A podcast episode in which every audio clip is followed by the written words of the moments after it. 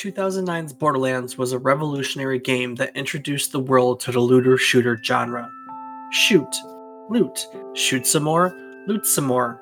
Able to play four players co op at one time, this game would command hundreds of hours from gamers all over the globe as people clamored to enjoy time with their friends. In today's episode, we'll be taking a look at the beginning of the Borderlands series, talking briefly about how it evolved during development, before delving into conversation about how Borderlands has become one of the most accessibly loved games by gamers and non gamers alike. Let's get our loot on as we take today's trip down memory card lane.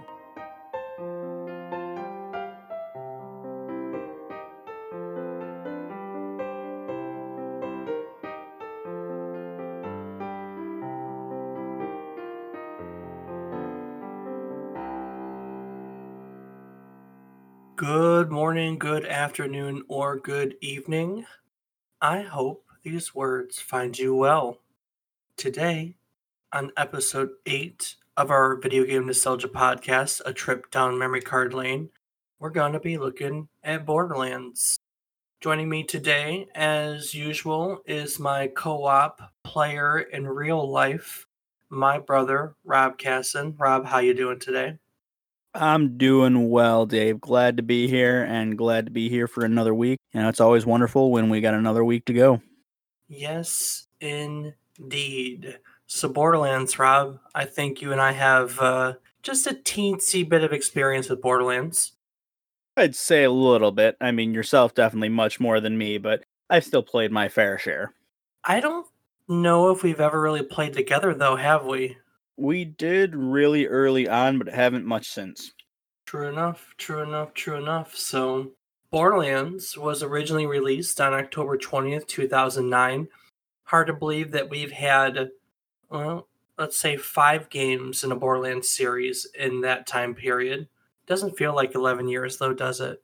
No, it does not. Not at all.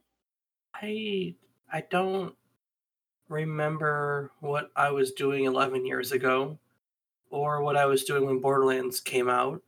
I know that I remember the opening movie that was pitched to us and it was super exciting, super exciting, and therefore I was excited for this game, but I I don't I don't know if I remember a big lead up to this like some of the other games we've talked about. Do you remember anything like that? No, I honestly don't with this one. I can't remember anything like that for yeah i want to i want to but as much as i think about it i cannot. I know it's such a it's an iconic game nowadays and and it it it's loved by millions and has a fervent fandom and all that stuff but i just don't remember it being like that in the beginning which i guess is a good thing. I mean even if it wasn't it had to work up to that you know what i mean Absolutely. And uh, I definitely think it did live up to that. yeah, very true. So, by definition, you know, little I like to use Wikipedia for all these, but we can argue it argue it, which we will. Borderlands is considered an open world action role playing first person shooter. Open world? Do you feel like Borderlands is an open world game, Rob? I'd say so. There's a lot of places to go, and although it's not all on one giant map, it's spread out amongst smaller sections, which actually kind of makes it a little more manageable. I feel like it's a lot simpler with that than like with uh, Skyrim or Breath of the Wild, where you have the entire map that you have to traverse. You have little sections that you can go within that kind of make it break up a little bit and make it uh, seem smaller. See, I struggle with this one because to me, a big open map without loading times is open world to me. But originally, open world was the concept that you could go where you want and do what you want. And and you were weren't really limited by a, a linear level design. Um, and nowadays, it's more you know, like I said, open world, no loading time. So I kind of struggle with that a little bit, to be honest with you. You know, and that's a very good point. I guess that when you consider the types of open worlds we have now, which are the ones that I had mentioned versus what this was, it is definitely a very drastic change in that dynamic. I mean, obviously, nowadays we have more computing power and are able to load these large maps Whereas when Borderlands was first being released, it kind of had to break it up along the way to uh, not overload your processors. And I think that Borderlands decided to stick with that just because it's tradition after that point. I mean, it never ever really got to open world. It's still segregated into sections, even in the newest uh, one in the series, Borderlands 3, you know? Well, and that's why I say that they stuck with tradition at that point. They didn't want to overhaul the game entirely and make the fan base that it did acquire hate the game because, you know, drastic changes can definitely steer people clear. I don't really think there's so much argument over the rest of the description, though. It's certainly an action game. I think we can both agree on that, correct? Oh, yeah. There's a lot of action, a lot of explosions, a lot of shooting, a lot of fun. Explosions! I love Mr. Torgue. Role playing, definitely a role playing game. Oh, yeah. Yep. I cannot deny that one. And then I don't really know how we'd refute the fact that it's a first person shooter in any way, shape, or form. No, I actually think it's a medieval slasher. Yeah. Yeah, exactly. Hey, that's an idea for a new game. Could we make a loot based first person medieval slasher? That'd be like a first person Diablo, I feel. That'd like a battle cool. royale Diablo, you're saying? Or would you say less battle royale and more just No, it would be like this. It would have to be a, a loot based first person shooter just as a medieval slasher. It'd be like what's the big medieval good series that's uh chivalry isn't it chivalry war war found or war band or something like that you know what i'm talking about I do not know. Oh, well, there's a really good medieval series like that called. God, what's it? What's it called? Man, It is called something that Dave can't remember. yeah, I know, but now it's gonna bother me, and I have to. Damn it! War and Peace? No, chivalry, Mount & Blade. It's called the Mount & Blade series. The Mount & Blade series. Never heard of it. it's like the top medieval based video game. It's a medieval RPG, it's a sandbox game, it's an open world.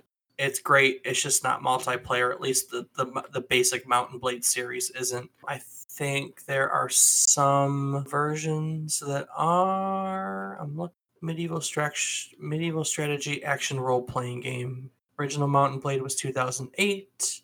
Now there's a number of games.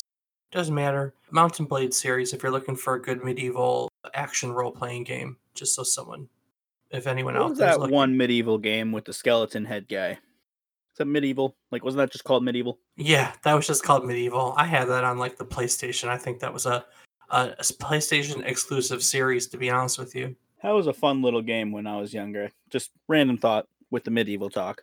Anyway, first person. Borderlands could be played in single player or it could be played in cooperative co-op, so player versus enemy, with a little bit of an option for player versus player. I, I Rob, I, I don't think I've ever played player versus player in Borderlands. Have you? I didn't realize that there was a player versus player other than who can get the most kills. well, in the original one, if you meleeed another player character, you could challenge them to a duel, and if the other player accepted, then it was it turned on friendly fire until someone got murdered. Sounds like a lot of fun. Yeah.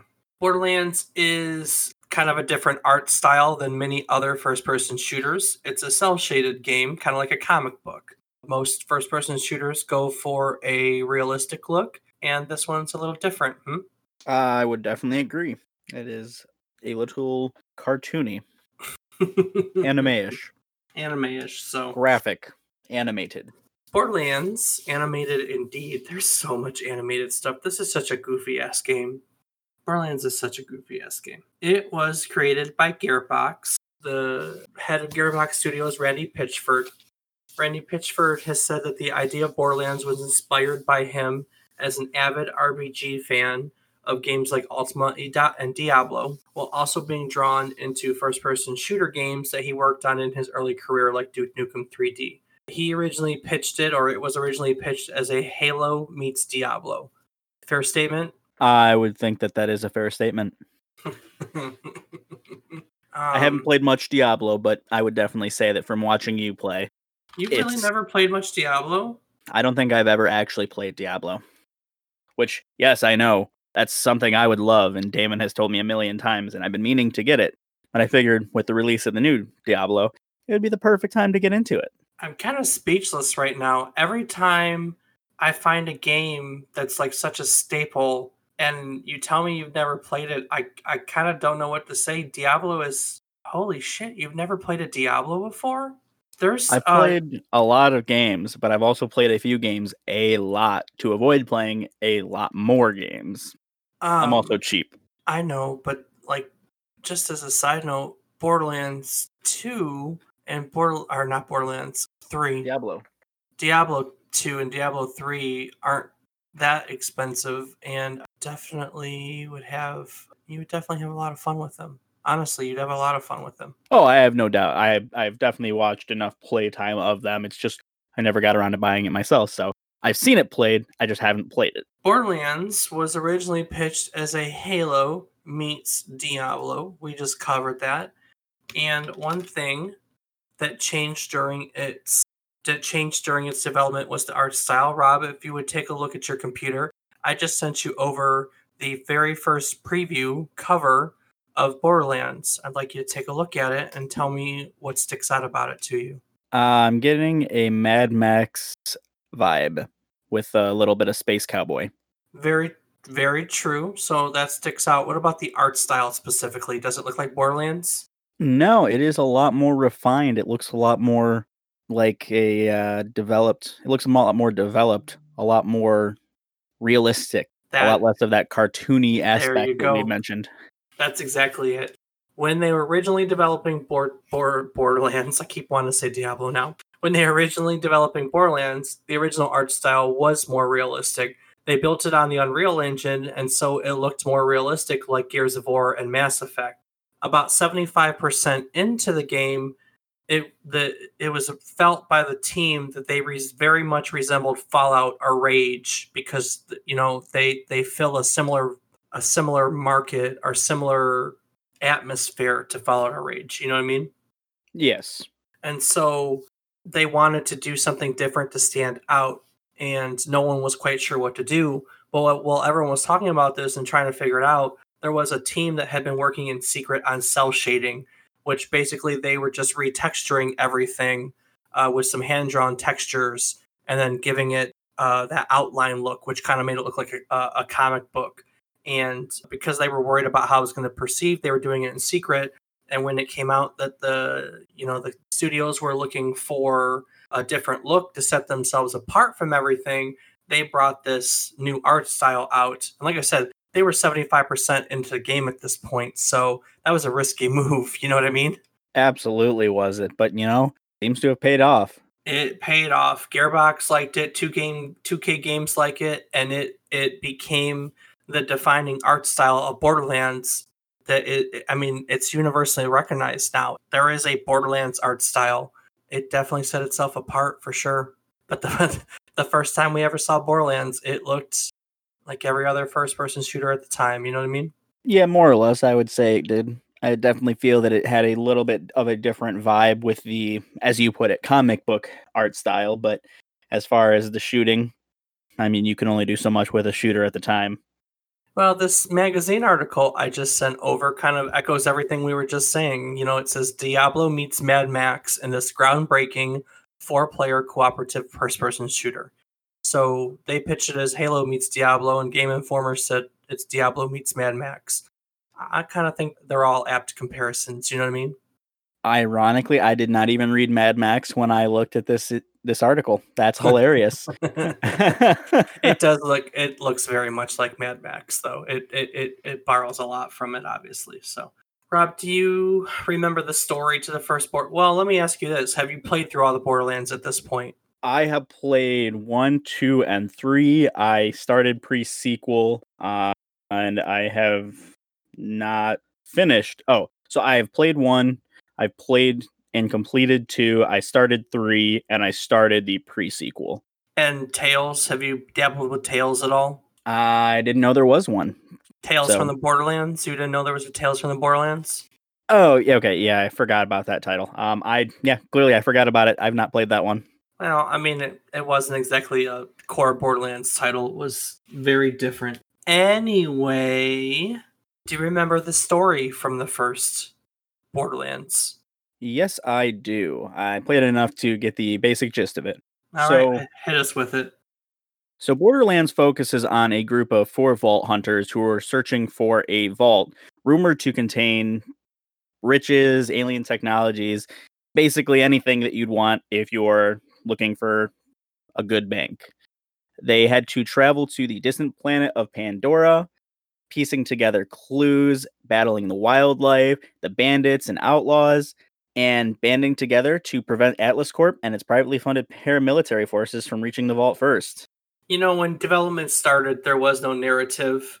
Uh, they just kind of knew they had a concept and they started working it. But somewhere in development, the team felt that there needed to be a reason for the characters to feel, for us as players to be to feel rewarded for killing enemies and collecting loot. And so the concept of the Vault Hunter was born, so that looting equipment, guns, and, and other items from him felt virtuous. And then from the concept of a Vault Hunter came the narrative that we know today about Vault Hunters seeking out Vault Hunters, seeking out the Vault, which has alien technology and riches beyond any reasonable belief. I think that's the first game. Hmm? That would be the first game, summed up as best we can. We know that this is a first person shooter, definitely a first person shooter, and we covered that. Tell me about the gameplay loop, Rob. What's the gameplay loop in Borderlands like? Did you say gameplay loot or loop? It might have been a Freudian slip. Still fits, doesn't it? I mean, I suppose a loop would fit, although I see a little less unless we're just talking a loop of you get pistol, a sniper, a shotgun, a rocket launcher, an assault rifle, a grenade, armor, rinse, repeat. However, it was kind of unique in that a lot of guns. I don't think I, shouldn't say a lot. I should say I don't think I've ever gotten two of the same gun in a playthrough that had the same stats, the same abilities. I I know that these games have some kind of drastic number of variations on the weapons. Very, very true. So, what made Borderlands unique for those listeners that don't know was that the weapons and items that were picked up and you know dropped by enemies and picked up were procedurally generated. Their stats, such as their fire rate, or their damage, or their clip size, or their what's another stat? Their element, for instance, these were all generated by, uh, you know, I guess an algorithm, you know, or would be a good way to put it. The way, so they're randomly generated by a computer program. It was originally estimated that the way this was written, that there would be over 17 million variations of guns. In the end, however, we've we've only only come up with about 3.5 million variations. So I want to know who the hell determined that there were 3.5 million variations. I think that's pretty ridiculous. So you're telling me someone actually spent the time and got 3.5 million guns and then cons- continued to do it multiple times to actually verify that there were only three and a half million. I want to make that clear. That does not mean that once they went through and got 3.5 million guns and then got the same one that they had already gotten once and said, "Oh, yeah, that's it."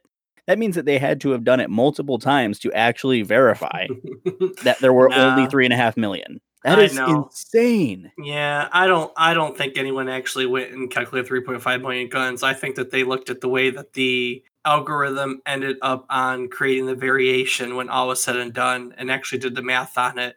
You know, it's one thing to write it and say, hey, we're planning on 17 million variations in development and then once you write the code and you get it into production it's a whole different matter. You know what i mean? Oh no someone sent, spent all that time. There was a I guy's know, job right. solely just finding out those guns. I would like to see his gameplay hours i'm not gonna lie.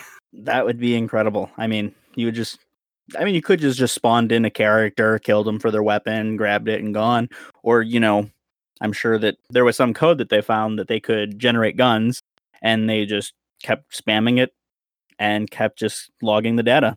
Absolutely, absolutely. Not only were the weapons and items procedurally generated, but the characteristics of the enemies were procedurally generated too. So, you know, characters could have hit points or, or be sensitive to certain elements or, you know, be faster or slower or I'm sure there's a lot of characteristics out there that I'm missing, but those were those were procedurally procedurally generated too. I did not actually know that about the characters.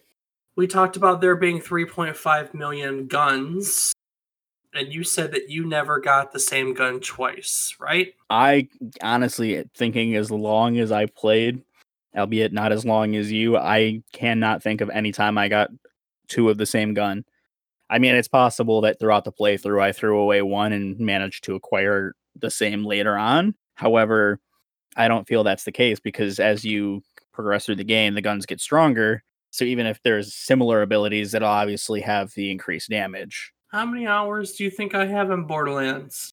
I let's would say, ha- let's say the ori- original Borderlands. Did you play the original Borderlands? What'd you play it on? What system? it would have been on Xbox. It would have been an Xbox, so I can't look up your hours. How many hours do you think I have in the original one? I would have to estimate at a minimum about a hundred. It's more. I had to say a minimum. I would have to say there would probably, in my guess, be about three to four hundred. No, that's that's that's putting a couple of them together. I only have about a I average about 150 hours per Borderlands title to be totally honest with you. And I probably average somewhere between fifty and hundred. Yeah, because I have 152 hours on the first one and 156 hours on the second one. I have about 40 or 50 hours into the pre-sequel. I played that on different platforms too, so I don't have my hours here. But I know I played through that a couple times. I played through Tales from the Borderlands once, so I have the 15, I'd say hours, not even probably 10 or 15 hours put into that. And I've only played the third Borderlands once on Xbox, so I don't know my hours on that one. I think the story was what 16, 20 hours somewhere in there. I don't know. I didn't make it through the entire story yet on that one. Oh yeah, But Yeah, Me and my friends also have been taking a lot longer than what the game should. Yeah. Well, We- I we like to screw around a lot. I love playing the Borderlands games. I guess my question was, I kind we kind of got uh, sidetracked by the our hours into the game. Guns, Rob. What kind of player are you in the Borderlands series? Do you have a specific character style that you gravitate to every time? Not particularly. I kind of go with whoever I just feel like when I first start playing. I would like to think that I would want to gravitate towards one or another. Although I just know that I don't normally pick Siren because Siren was one of the ones that was always picked by someone else. All right, so you don't pick Siren.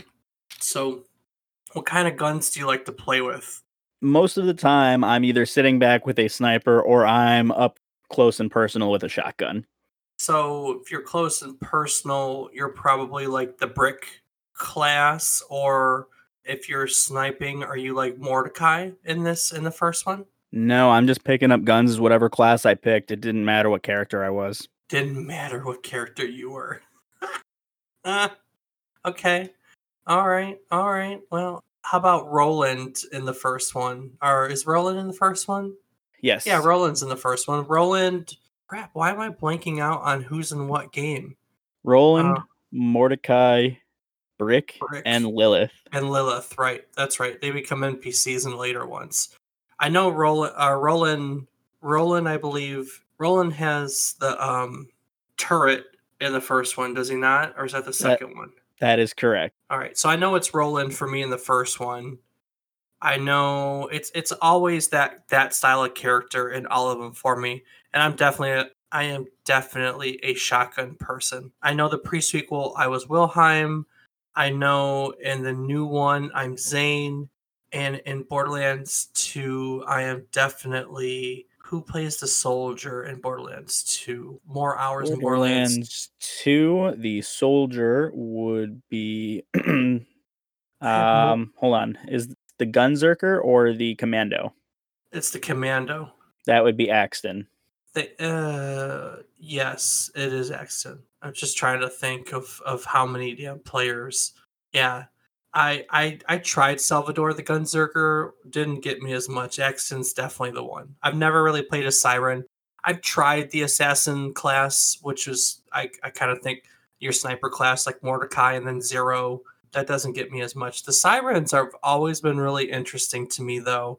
I've always been the commando class you know, in every game I play, I play the tank, and I think the commando class kind of fits the tank more than anything in in the in the Borderlands series. Personally, I'm not as up on Borderlands three. I played it once, and yeah, we're not going to get into it too much. It didn't stick with me as much as the other Borderlands. That may have changed now. I, I do need to. It does deserve my attention again and a revisit, and I'll probably buy it. Probably buy it on PC and revisit it sooner rather than later, but it definitely didn't, you know, after putting 150 some hours into Borderlands 2 to want to put Borderlands 3 down after one playthrough was a little disappointing, you know. Right. So, don't regret that first one. Anyway, okay. So, back to my original thing cuz we're going in circles and circles and circles. So, you like playing either sniper rifle or shotgun, right? Correct. Guns. I want to talk about guns. Do the guns with 3.5 million variations, do they feel unique to you? What do you think? I mean, I definitely feel that there's some variation between the guns, it, say within the same type of gun. So within your multiple shotguns, because yes, you do have some that consume or take multiple shots with the single round, or they have acid or fire or some kind of elemental damage buff, or a different rate or a different charging period or a different magazine size. But at the end of the day, they really only could do so much with to make the guns different. I mean, a shotgun is still going to be best at close range, a sniper best at long range with accuracy. You kind of can't change a lot of that fundamental without breaking what a, the type of gun it is. I agree. I think I think in the original Borderlands, a lot of the guns felt similar. Shotgun was a shotgun, a sniper rifle was a sniper rifle. I, you know, aside from there being elemental changes in your weapons, I don't feel like there was a whole lot of variation. Now, with that being said, I know we're not going to cover them as much, but I feel that every subsequent game in a Borderlands series has taken a step towards making guns unique. I do think that that's one of the best things about Borderlands 3 is that the guns, I feel that there's more variation in the guns and we are closer to this concept than in any of the other series. But I don't quite think we were as close to that in the original Borderlands, which we're talking about here. Agreed. All right. Well, that's kind of the basis for Borderlands. And, you know, I, I think that's a good place to take a break before we get into the meat and potatoes of today's podcast. So if you're still here, stay put, don't go anywhere. We will be back in just a moment as we continue today's trip down memory card lane. And welcome back. We are talking about Borderlands. Mm. I don't know. Welcome yep. back. Welcome back.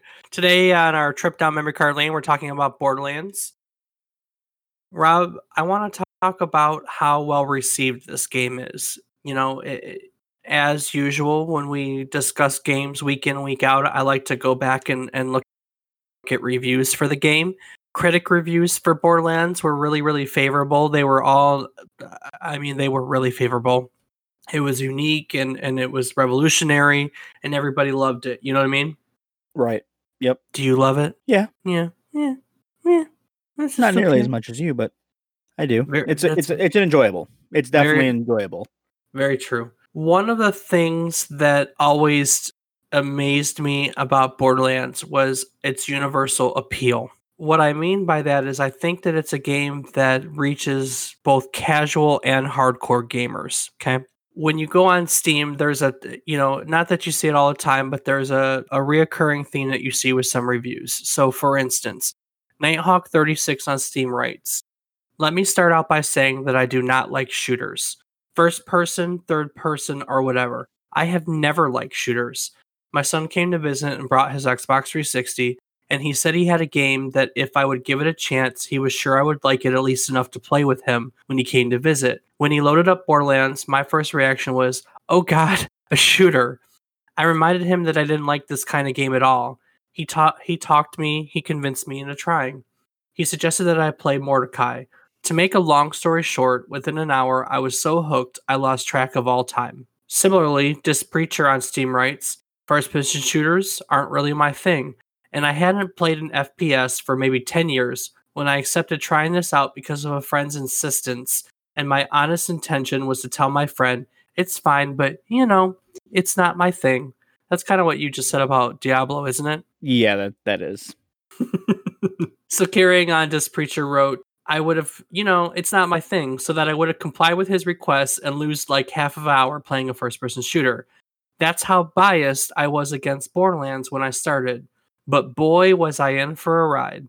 The cutthroat atmosphere, dark humor, and especially the loot system right away from the get go got me interested. Rob, do you know any people that are like this that that were dead set against this game that inevitably broke down and started playing it? No, everyone that I knew that played the game really was into it right from the beginning. Do you have any friends that are still not into it that just refuse to play it? No, uh, any of the friends that I normally play with generally love these kind of games and would jump at the opportunity if I offered to play. See, it's it's crazy how universally liked this game is. There there aren't. I mean, I I I just I don't think there's a lot of games like that. This game, and funny enough, Diablo, are the only two video games really that I can get my wife to play. Now, my wife is not a gamer, not by any stretch of the imagination, but Lord knows she tries sometimes to play with me so we can spend time together, which is super cute. But really, only these two games, Borderlands and Diablo, they're the only games that she'll play with me.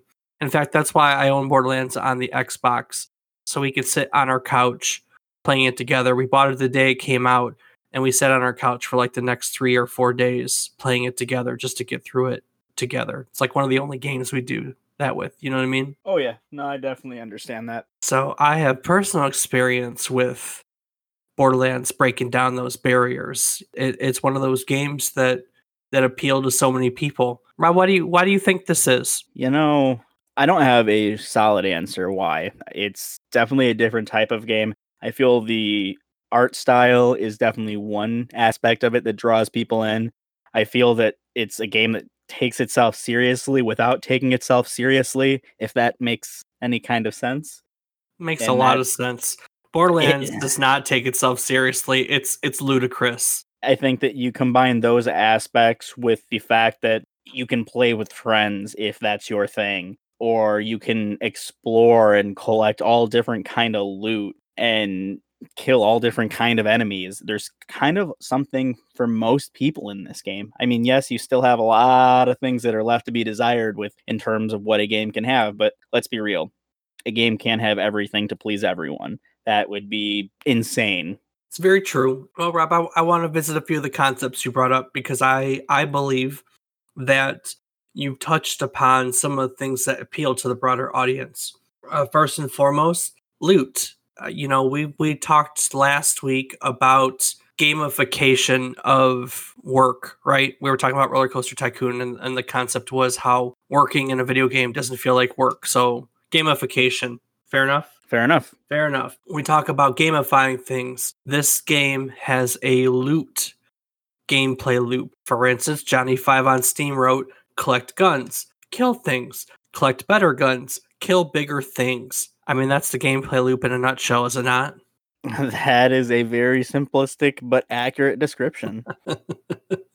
and I mean, it just goes on and on and on. If you if you look at the reviews, I mean, there's a ton of fun stuff. So Chris on Steam wrote, "Do you like guns? Do you like loot? Well, boy, do I have the game for you." and then followed up with arms are my job. I want to know where the name arms are my job come from. How can arms be your job? Rob, can you think of any instance in which arms are someone's job? Uh yes, Dave, man. You're probably gonna smack your head when I tell you. What's that? A gunsmith. that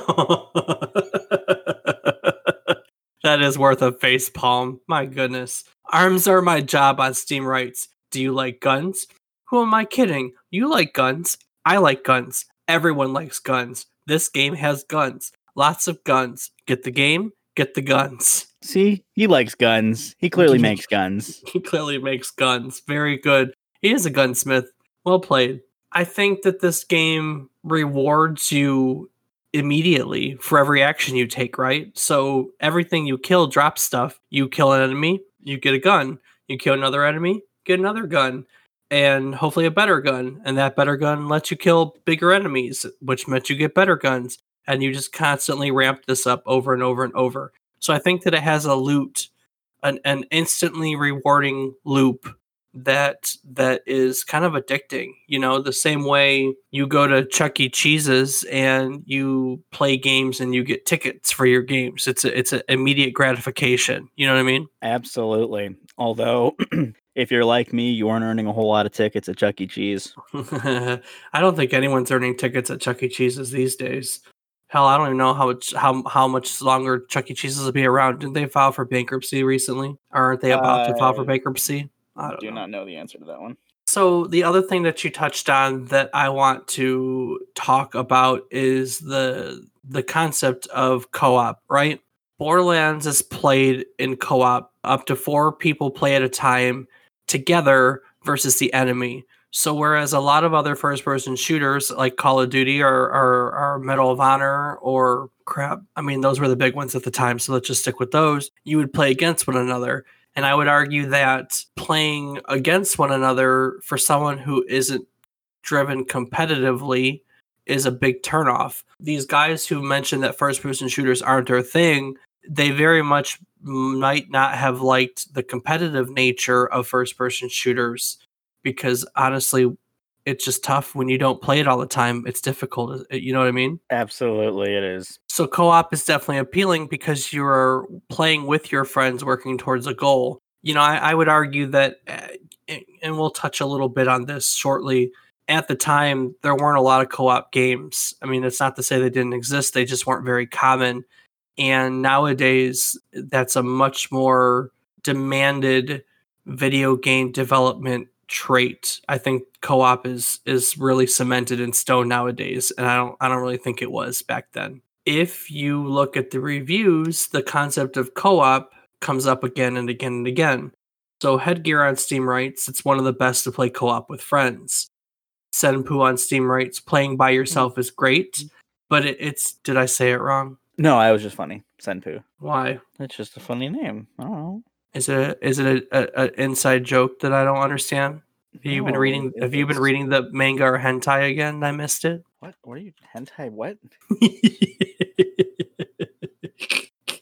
It just reminds me of senpai. it's probably where it comes from.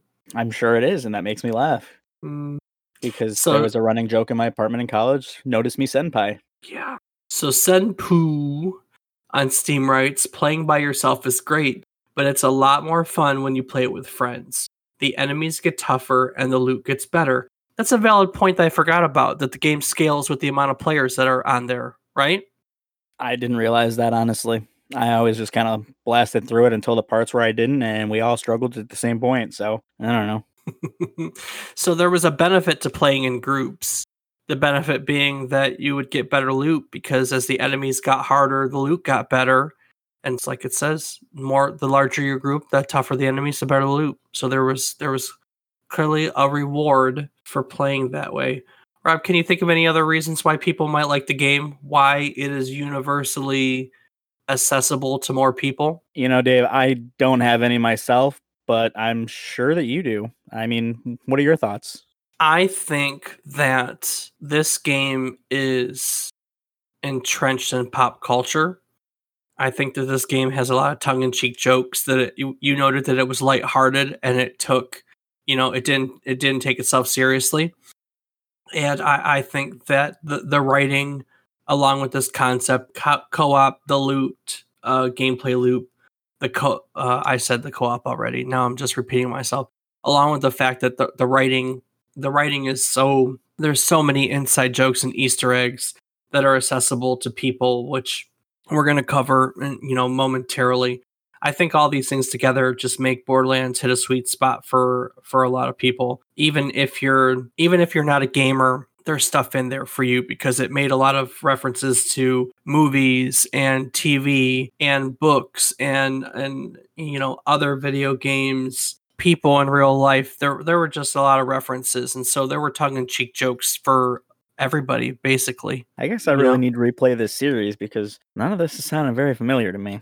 seriously I don't remember a lot of these references in game. that's probably because y'all just run through it without reading things well lucky for lucky That's true. Yeah, lucky for you, I'm going to bring up some. But before we do that, we're going to take another quick break. So stay put. Don't go anywhere. Don't touch that dial as if you were listening on a radio, uh, because we will continue this conversation in just a moment after we take a break from this trip down memory card lane.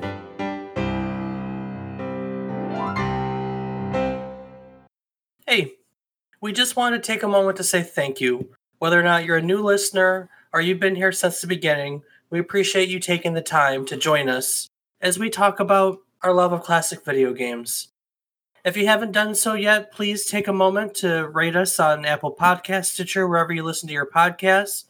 And as always, you can find out more information and, and reach us in other ways on our website at www.memorycardlane.com. Let's get back to the show. All right, we are back. And just before the break, we were briefly touching on all the pop culture references in Borderlands, um, which were again we're gonna I'm gonna elaborate some in just a moment. No, I'm not gonna elaborate in just a moment. I'm actually gonna talk about it now. So I think this is a good place to talk about it. Rob, you said that you really weren't familiar with with the the references in the Borderlands series, huh? I am not. No, I didn't know there were very many references at all not just the first one, but throughout the whole series. Can you think of any pop culture references and and, and like at all? Any of them?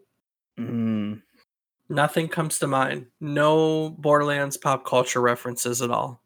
No, I can only just think of fight running, gunning through enemies, blasting things that got in my way, and taking them down. So finding that vault. Searching did you, vault. Did you know that there are a number of Dark Souls references in the Borderland games? Uh, no, I, I did not. What what references are there? Well, uh, you know, we talked about Borderland, or we talked about Dark Souls recently, so I'll I'll hit up some of the Dark Souls references. They're they're mostly, admittedly, the first Dark Souls, or I'm sorry, admittedly, the first Borderlands does not have a, as many pop culture references. It really wasn't until the second one, and so on and so forth, that they really got into the pop culture. But I want to talk about it because I think that nowadays, you know, this game is so entrenched in uh, pop culture and the gaming ga- gaming culture as a whole that that it's worth talking about. So, for instance, you know, in Borderlands 2 for Dark Souls, there is an NPC sitting alone on an island called Solitaire who is a reference to uh well, who do you think it's a reference to in Dark Souls, Rob? Well, for anyone who knows Dark Souls, praise the sun. We are talking about Solaire. yes. Yes, he is a reference to Solaire of Astora. And you can get the helmet that he's wearing. It's called the Space Knight. So what? What? So what? Looks there, like I'm gonna go find me some praising sons. There's an optional mission called Lost Souls in the in the game in Borderlands 2 for instance that is full of references to Dark Souls gameplay. You get the mission by the Crestfallen player, which of course is the Dark Souls NPC the Crestfallen Knight. Um, there are descriptions that read, you know, when and when you accept the mission, there are descriptions that read amazing loot ahead, amazing treasure ahead, be wary of traps. right? Right? So these of course are like uh, your like your, your witch splatters. Yep, yep. messages from other players that often are very misleading. There's bonfires throughout this mission. The mission objective itself is to collect souls from slain enemies for the undead knight to use them to regain his regain his humanity. That's basically the whole game of Dead Dark Souls, is it not? More or less. Uh, so yeah, so you know, by the time you get into Borderlands 2, there's just media references forever. You know, uh, Die Hard series, there's a mission called Find Bruce McLean. There's a city called Jamestown, which of course is, uh, you know, the Firefly series. There's a Minecraft, hidden Minecraft area with Minecraft enemies, and it looks like Minecraft in actually in the same place where, where Solitaire is. There are stupid references and when i was talking about there being references to you know non gamers you know in, in, as we go throughout the series there are references to alice in wonderland beowulf charlie and the chocolate factory hamlet the hunger games lord of the rings moby dick uh, if we're going to tv you've got our movie uh, you've got apocalypse now boondock saints doctor who law and order lion king muppets star trek star wars i mean literally between books and film and tv there are a buttload of of references you know what i mean that's all intriguing. I I have not seen any of these references. I honestly, I guess I really need to take my time through these games and play them for what they're worth. if we're talking referencing other video games, you got like Bioshock. They they talk about Call of Duty, Doom, Fallout, Halo, Portal, Warcraft. Uh, even music gets some stuff. There's references to ACDC and Daft Punk, Guns N' Roses. Hell, Claptrap grabs his crotch at some point, which is a throwback to Michael Jackson. You just never know what kind of stuff that you're going to see when you're playing through the Borderlands series. You But know, you speaking of Michael Jackson, I do vaguely recall, and maybe this is just me wanting to create something to possibly remember to make myself feel a little better. But I swear that in the pre sequel, when you're on the moon, there was some reference to Michael Jackson there, or at least some they're going to call a dance move walking the moon or something along those lines. that's but interesting. I don't know if Perhaps I'm making it up just to make, like I said, it could just totally be to save myself face and someone's going to call me out on it. So go ahead, please do. like I said, there are there are uh, pop culture references uh, absolutely all over the place. I mean, they're just they're, they're just everywhere, absolutely everywhere. Let me see if I can find stuff in the original Borderlands. Original Borderlands. Original Borderlands. Oh, Rob. The original Borderlands has a reference to a certain thing that you catch me on all the time that we're not supposed to talk about. Oh, really? Yeah, there's a character in Borderlands called Chuck Durden. Hmm. Hmm. There's an en- there's an enemy called Tankenstein, which is clearly a play on on Frankenstein, right? oh, I didn't get that one. We were just talking about uh, Bioshock. There's a line from the Guardian Angel that says, "Would you kindly give him a hand?" Which, for those of you that don't know, "Would you kindly" is a trigger phrase used by uh, the antagonist of Bioshock. What was his name again? What was whose name? The antagonist. Uh, I keep thinking Jack Atlas, but I know that's the wrong game no, because we're it's talking Ro- it's- Borderlands. It's Jack. It's Ryan. Jack Ryan is, or not Ah. Jack Ryan. I'm close, aren't I? I'm looking it up. Frank Fontaine. Oh no, he goes No. by Andrew Ryan. No, it's Andrew Ryan. Yeah, no. Frank Fontaine is this in the second one. He's the other, what like other bad guy. It's Andrew Ryan. So I'm literally looking at it. going back to going back to Borderlands references, you know, the the one of the DLCs has a mission called Circle of Duty Medal of Duty. Puts together a Call of Duty and Medal of Honor. There is a paint scheme called Racer Blue Blur, which is of course a reference to Sonic the Hedgehog. There's an achievement called My Brother is an Italian Plumber that you get by jumping or stomping on an enemy's head, which of course is, you know, a Mario thing. Oh. Um, there is a gun, a legendary gun called the Dahl Anaconda, and its description is long and strong, which is a reference to Baby Got Back. That's awesome. There's uh there's an achievement where if you jump onto a particular boat, you get an achievement called You're on a Boat, which of course is a reference to the Lonely Island. There is a weapon, an Eridian weapon that has a description Smoke on the Water. There is Roland. Roland's one of my guys. When Roland gets a kill on a badass or a boss, he'll say another one bites the dust. There's a Queen reference. Good lord. I mean, there's a character dialogue where a guy says there's always money in the newsstand, which of course is an Arrested Development reference. Crap, there's a weapon called the boomstick, which is Evil Dead. I forgot about this one. There's a character, Zombie TK Baha. Do you remember Z? Uh, do you remember Zombie Baha? No. Zombie Baha talks about all the ways to cook brains, similar to how Bubba talks about all the ways to to uh, prepare shrimp. That's an interesting uh, comparison.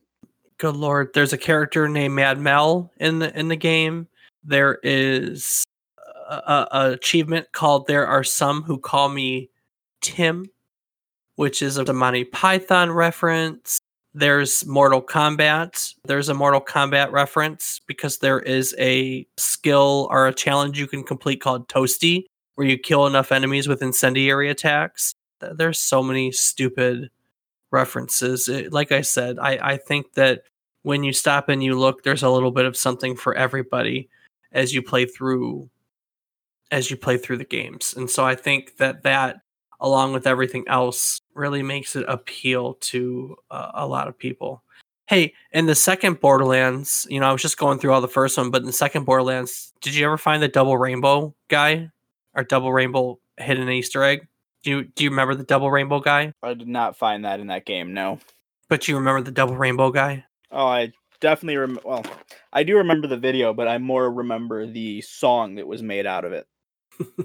there's a there's a specific spot you can and it's it's out of the way. You have to like drop down to a, a a ledge that you wouldn't normally see unless you knew it was there. But if you drop down to this ledge, you find a little campsite, and then as you look at the sky, Jack will start saying the double rainbow stuff. I think it was Jack who says it. It might be your character, but I think it was Jack who says it. So a lot of a lot of pop culture references. So Rob, with that being said, I want to talk about the impact that this game has had on gaming culture. It is, I think we could argue, the original looter shooter because I can't remember any games, or at least any prominent games that came before Borderlands that were first person looter shooters, right? Uh, Grand Theft Auto. A looter shooter, though? no, I can't think of any others mm-hmm, myself. Mm-hmm. Yeah, exactly. First person shooter, looter shooter. Co-op first person shooter i think it did a lot to advance co-op first person shooters though it definitely wasn't the first was it? It was not the first although i couldn't tell you what was even if you asked me or even what ones came before it. Halo. No Halo, false. no halo didn't come out in 2001 nope. We we both not not that we played i don't think you and i've ever played halo together either that is a false statement. We played Halo 5 uh, together. I joined you right around to Guardians and got my ass handed to me because yep. it was on Legendary and I wasn't used to the game yet and quit very quickly. I think before that we may have played you may have joined a LAN party with my friends and I on like 2 or 3 when we came to the house to play. Did you did we ever do that at the house? I don't think with Halo, because a lot of my Halo memory, I only remember starting on Halo 3 with my Xbox 360, and Damon and I played the everlasting crap out of it. We played all skulls, legendary, all achievements. We massacred that game. Many, many sleepless nights were spent on that game. so yeah, so I don't think Borderlands, Borderlands definitely wasn't the first co-op first-person shooter. I think did Call of Duty have a no? No, Call of Duty didn't get uh, a co-op mode until later, later ones like Ghost. I think Ghost was the first co-op co-op mode. Does that sound right? I don't know. I didn't know Call of Duty had co-op. Yeah, didn't it have that oper- operative mode or something like that in one of the Call of Duty? I didn't play after like Modern Warfare 3. That's fair. Well, it's not entirely true, but I definitely didn't play Ghost. I mean, I did Advanced Warfare, but I only ever did zombies on that with my roommate. So I honestly don't know that much about the newer Call of Duties. Well, zombies was co-op. The... When did zombies start? Oh, that's speaking a very of, phenomenal point. Speaking of zombies, Left 4 Dead was a co-op shooter that came before Borderlands and then some. So was uh nah, I don't think Portal 2. I don't remember what year Portal 2 came out. Different kind of co-op shooter. There you go, Call of Duty Zombies. I think zombie mode came before, and that was co-op shooting, huh? Uh, yeah, that is true. Now, with that being said, I think that we could argue that it laid the groundwork for a lot of games. What are some other first-person shooter looters that you know of nowadays? Would what we, we consider got? the battle royale series? I don't. I don't.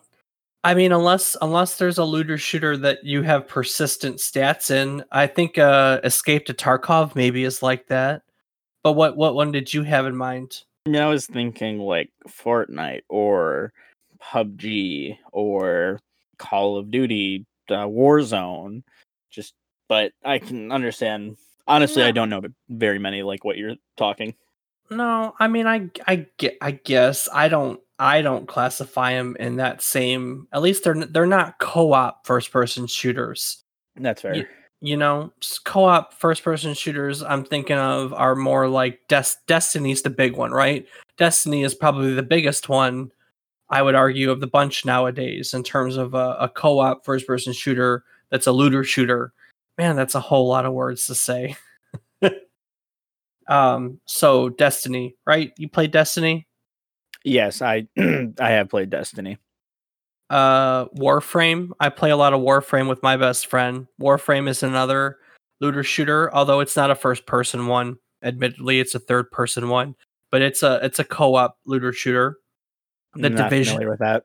Another third person one. Speaking of third person, is the Division. Have we played a Division? I have not. No. And then EA tried Anthem. Anthem kind of fell on its face, but that was another looter shooter that was designed to go into go in that category. Apex Legends is Apex Legends a looter shooter?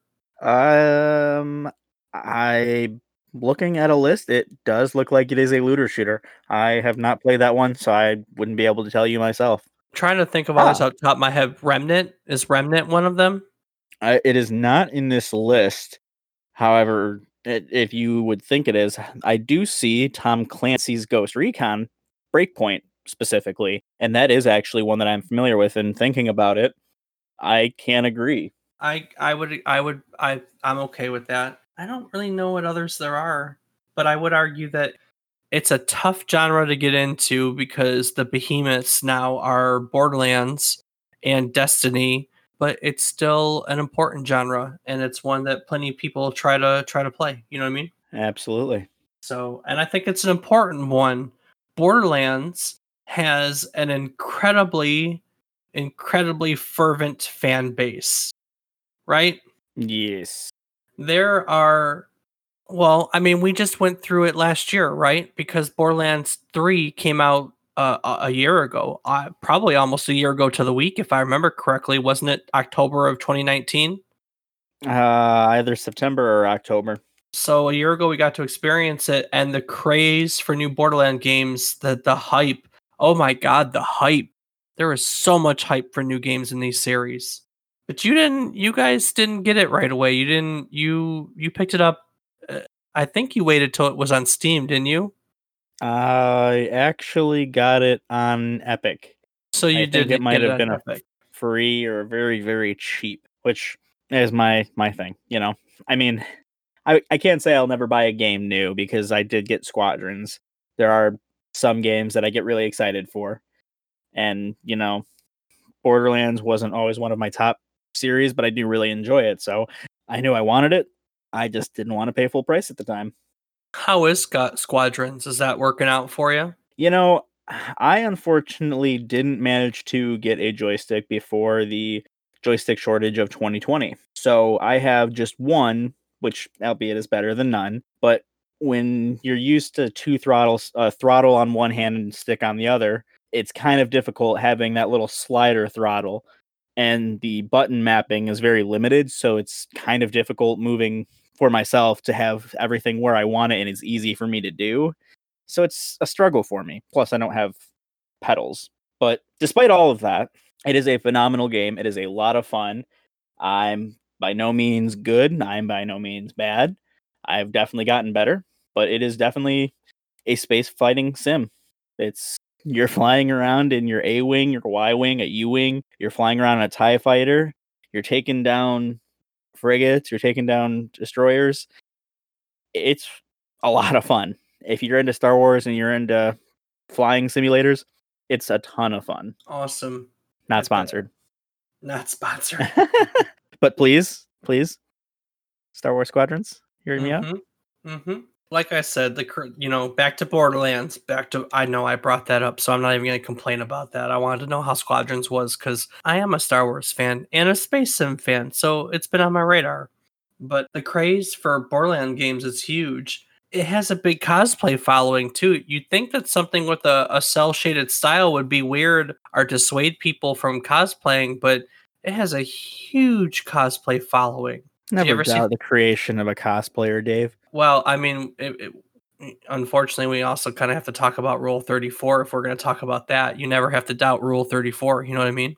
But we don't have to acknowledge it. Well, we're not going to talk about it. Just Google Rule 34 if you're curious what we're talking about. NSFW alert. Don't do it at work. But Rule 34 stands true for every single media format known to man. So I guess the point is is I think that Borderlands is a universally accessible game that appeals to a wide range of gamers and non-gamers and has done it's done so much for for for gaming for pushing forward the loot, looting shooter genre for pushing forward co-op co-op gaming for just just being a huge franchise that people love to engage in I, I think that this one cements itself as a staple of gaming culture personally what do you think i am in agreement with you no counterpoint I mean, you put up a good argument. I did put up a good argument. and I think that you you accurately described the game and what it instilled in the world. And, you know, Borderlands is a phenomenal series. There's no denying it. Borderlands is a phenomenal series that I literally have like four or five hundred hours into as a series. It is probably this the the series that I have put the most single it's definitely the series I've put the single most amount of time into. Although I think maybe Borderlands or not Borderlands, I think maybe Rocket League as a single game might quickly surpass it before before long because I think I just hit like 600 hours in Rocket League. I don't want to admit that on air. I just too late. All right. Well, there you have it. Borderlands is important. Borderlands is universally liked for its gameplay loop, for its co op, for its pop culture references. It is an awesome game that sowed the seeds for many games to come after it. And now we have it to thank for games like Destiny, which are also cemented in the gaming zeitgeist. And there you go. It was a very big impact on the gaming industry. Rob, do you have anything that you'd like to add to the discussion? I think that everything I had for this discussion was left on the table, Dave. Well, I think that's a good place to wrap it up. Rob, if let's just say for instance someone was interested in looking for some of our back episodes, our our our archives if you if you will, where where could they find those episodes? Well, Dave, for those who want to see our list of archives of our episodes or would like to see hyperlinks that we use when we're taking information for these episodes, it can be found at memorycardlane.com. there, you can also find some information about our podcast, along with all of the providers that we are offered through, a link to our Discord community, a behind the mic to get to know Dave and I a little better, and a link to our Patreon. That is correct. That is correct. On our little blurbs, you can find links to our social media presence. I am on Twitter where I retweet gaming news and I like to make fun of Rocket League a lot. You can find me on Twitter at David underscore is underscore wrong. Rob, where can the people find you? I myself can be found sometimes playing around on Twitch, playing with friends, whether it's the spooky phasmophobia, the conniving among us, Rocket League with Dave, building a factory, whatever it is, you can find me on Twitch at fat underscore B O I underscore R I P Z. That's fat underscore boy with an I underscore rips with a Z. Awesome, awesome. And like I said, you can find links to all that on our website at www.memorycardlane.com with that being said, I think that's a good place to call it for the day. I think this has been a productive discussion about the Borderlands series. Next week, we are going to get not so spooky. 1999 is calling, though, and it would like your pants back. Also, it would like us to talk about the Medal of Honor game. Medal of Honor came out on Halloween of 1999, and we're going to be visiting it next week. So join us again in one week. We release episodes Thursday mornings, and next Thursday we'll be releasing an episode of Medal of Honor. Join us again next week as we take another trip down memory card lane.